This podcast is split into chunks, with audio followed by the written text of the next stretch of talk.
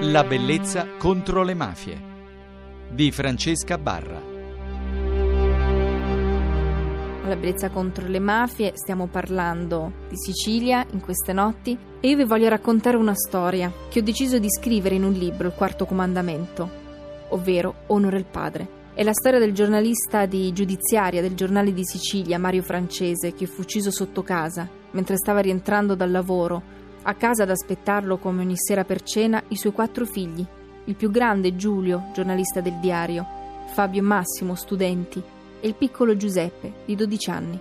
Quella notte qualcuno ha dovuto spiegare a quel bambino che suo padre era stato ucciso dalla mafia e ha dovuto farsi giustizia da solo, Giuseppe, crescendo con un desiderio, scoprire la verità. Chi si celasse dietro quell'entità, la mafia, ha raccolto carte, documenti, testimonianze, e insieme ai suoi fratelli è riuscito dopo quasi vent'anni a far riaprire il processo e a chiuderlo con una sentenza che ha riconosciuto fra i mandanti ed esecutori la cupola di Cosa Nostra. Giustizia è stata fatta grazie ad un bambino che ha saputo onorare suo padre diventando uomo, ma che dopo la sentenza si è tolto la vita. Giuseppe Francese, come molti dei familiari di vittime di mafia, ha patito l'isolamento, il silenzio, la lotta contro due bestie feroci giustizia e verità per tutta la vita. Ed è chi resta sempre che deve fare i conti con una grande responsabilità, la memoria. Io vorrei farvi ascoltare degli estratti dei diari di Giuseppe. Avevo 12 anni quando la sera del 26 gennaio del 1979 ho sentito da casa quella tragica sequenza di colpi di arma da fuoco, sei per l'esattezza.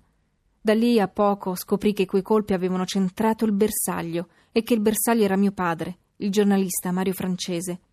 Da quel tragico momento la mia vita è stata sconvolta, come se quel lugubre rosario di colpi avesse leso irrimediabilmente qualche punto nevralgico della mia esistenza.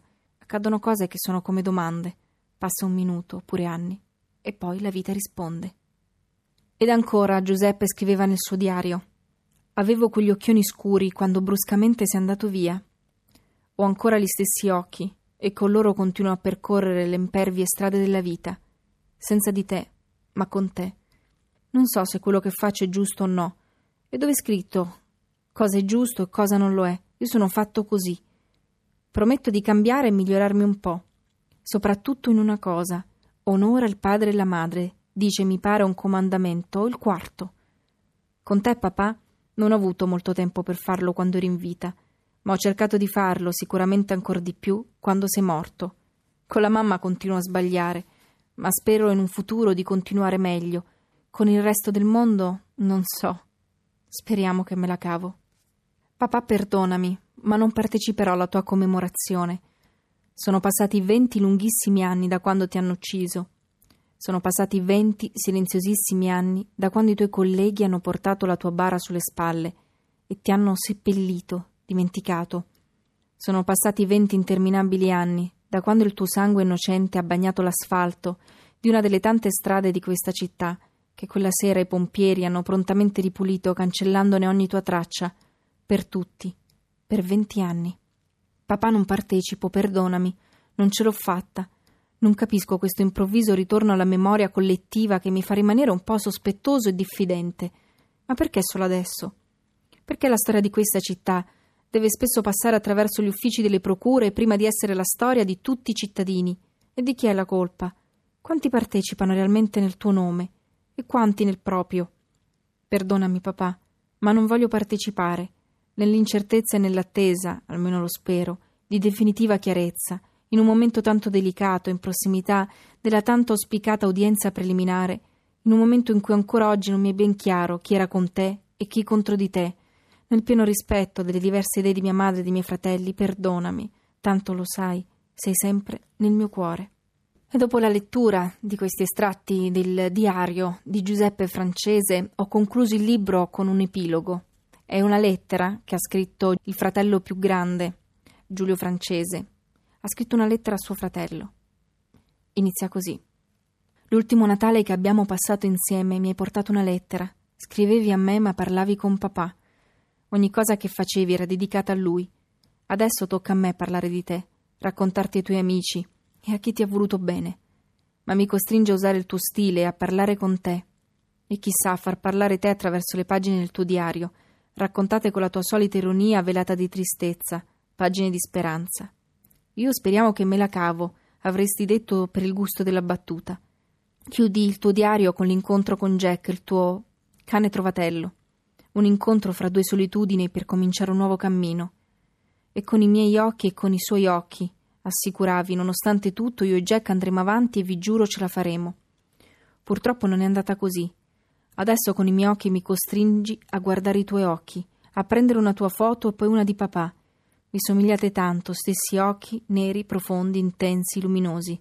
Ricordo i tuoi occhi, scuri, pieni di bontà. Hai scritto di lui. Sì, questa somiglianza l'avevi notata pure tu, che di papà hai pazientemente raccolto tutto, le foto, gli articoli. È stato il tuo modo di abbracciarlo. Te lo hanno strappato via troppo presto, è stato il tuo faro. Lo hai anche scritto. Avevo quegli occhioni scuri quando bruscamente sei andato via. È stato breve il tuo cammino. Guardo la tua foto e nei tuoi occhi che ci hanno regalato tanti sorrisi vedo adesso un'ombra di tristezza, di malinconia che in passato non ho saputo cogliere. Eri fragile, ma ai nostri occhi ti sei sforzato di apparire sicuro.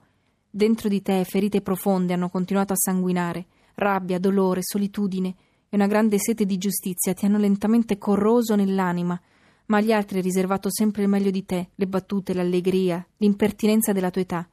Eri sempre pronta a tendere una mano, a correre al fianco di chi aveva bisogno, a consolare, a sostenere, a battagliare per le cause giuste, a sfidare i pericoli. Solo in quell'ultimo Natale passato insieme hai avuto un attimo di debolezza.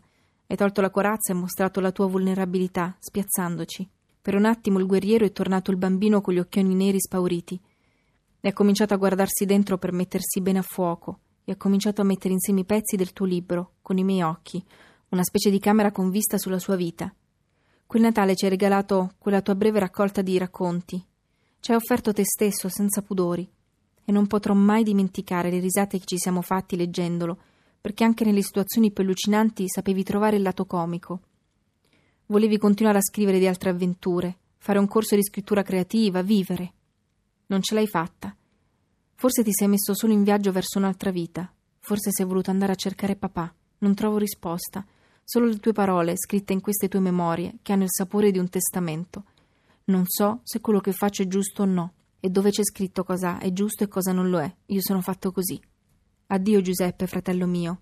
Vorrei sentirmi in questo momento come Totò, regalarti una battuta per portarti un sorriso lassù, ma io non ne sono capace. Quella era la tua specialità. E per chiudere questa puntata io vi voglio far ascoltare l'ultima canzone che aveva ascoltato Giuseppe. Giuseppe aveva un CD che la famiglia mi ha regalato ed iniziava con la canzone di Claudio Baglioni, Alzati Giuseppe.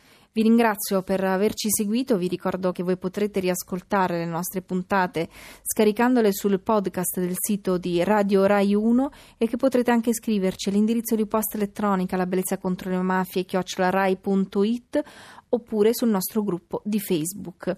Se volete approfondire anche informazioni su Mario Francese e Giuseppe Francese, lo potrete fare consultando la Fondazione Mario Francese. Buonanotte. Per te che sai che la tua solitudine è una bugia per sopravvivere, per te che vuoi tornare giù nel sud e intanto svuoti posa cenere, per te che hai sempre fatto economia trovi mai un centesimo.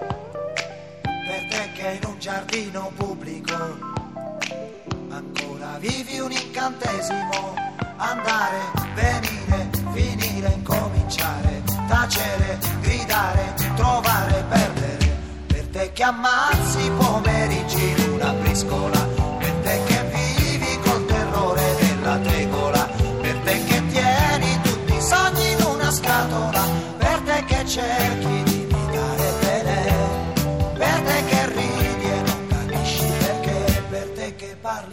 sparli, dici, dici sempre di politica.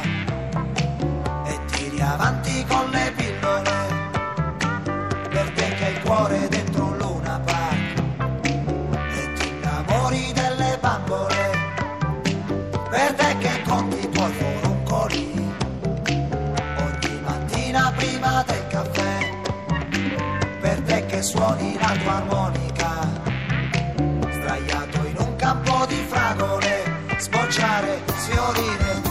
morire, disperare, sporcare, pulire, aprire, chiudere.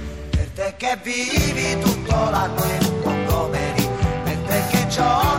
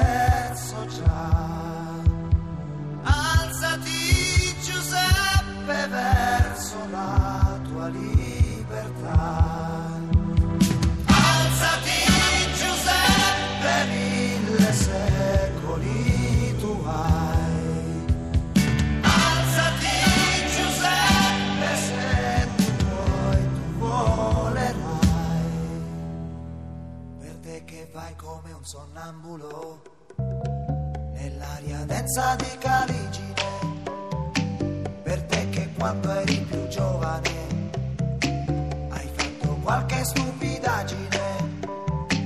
Per te che parli sempre a vanvera solo perché tu c'hai la scrivania, per te che ruzzi nella polvere, in una strada di periferia, tagliare, cucire, partire, ritornare, svuotare, riempire, salire, scendere, per te che affondi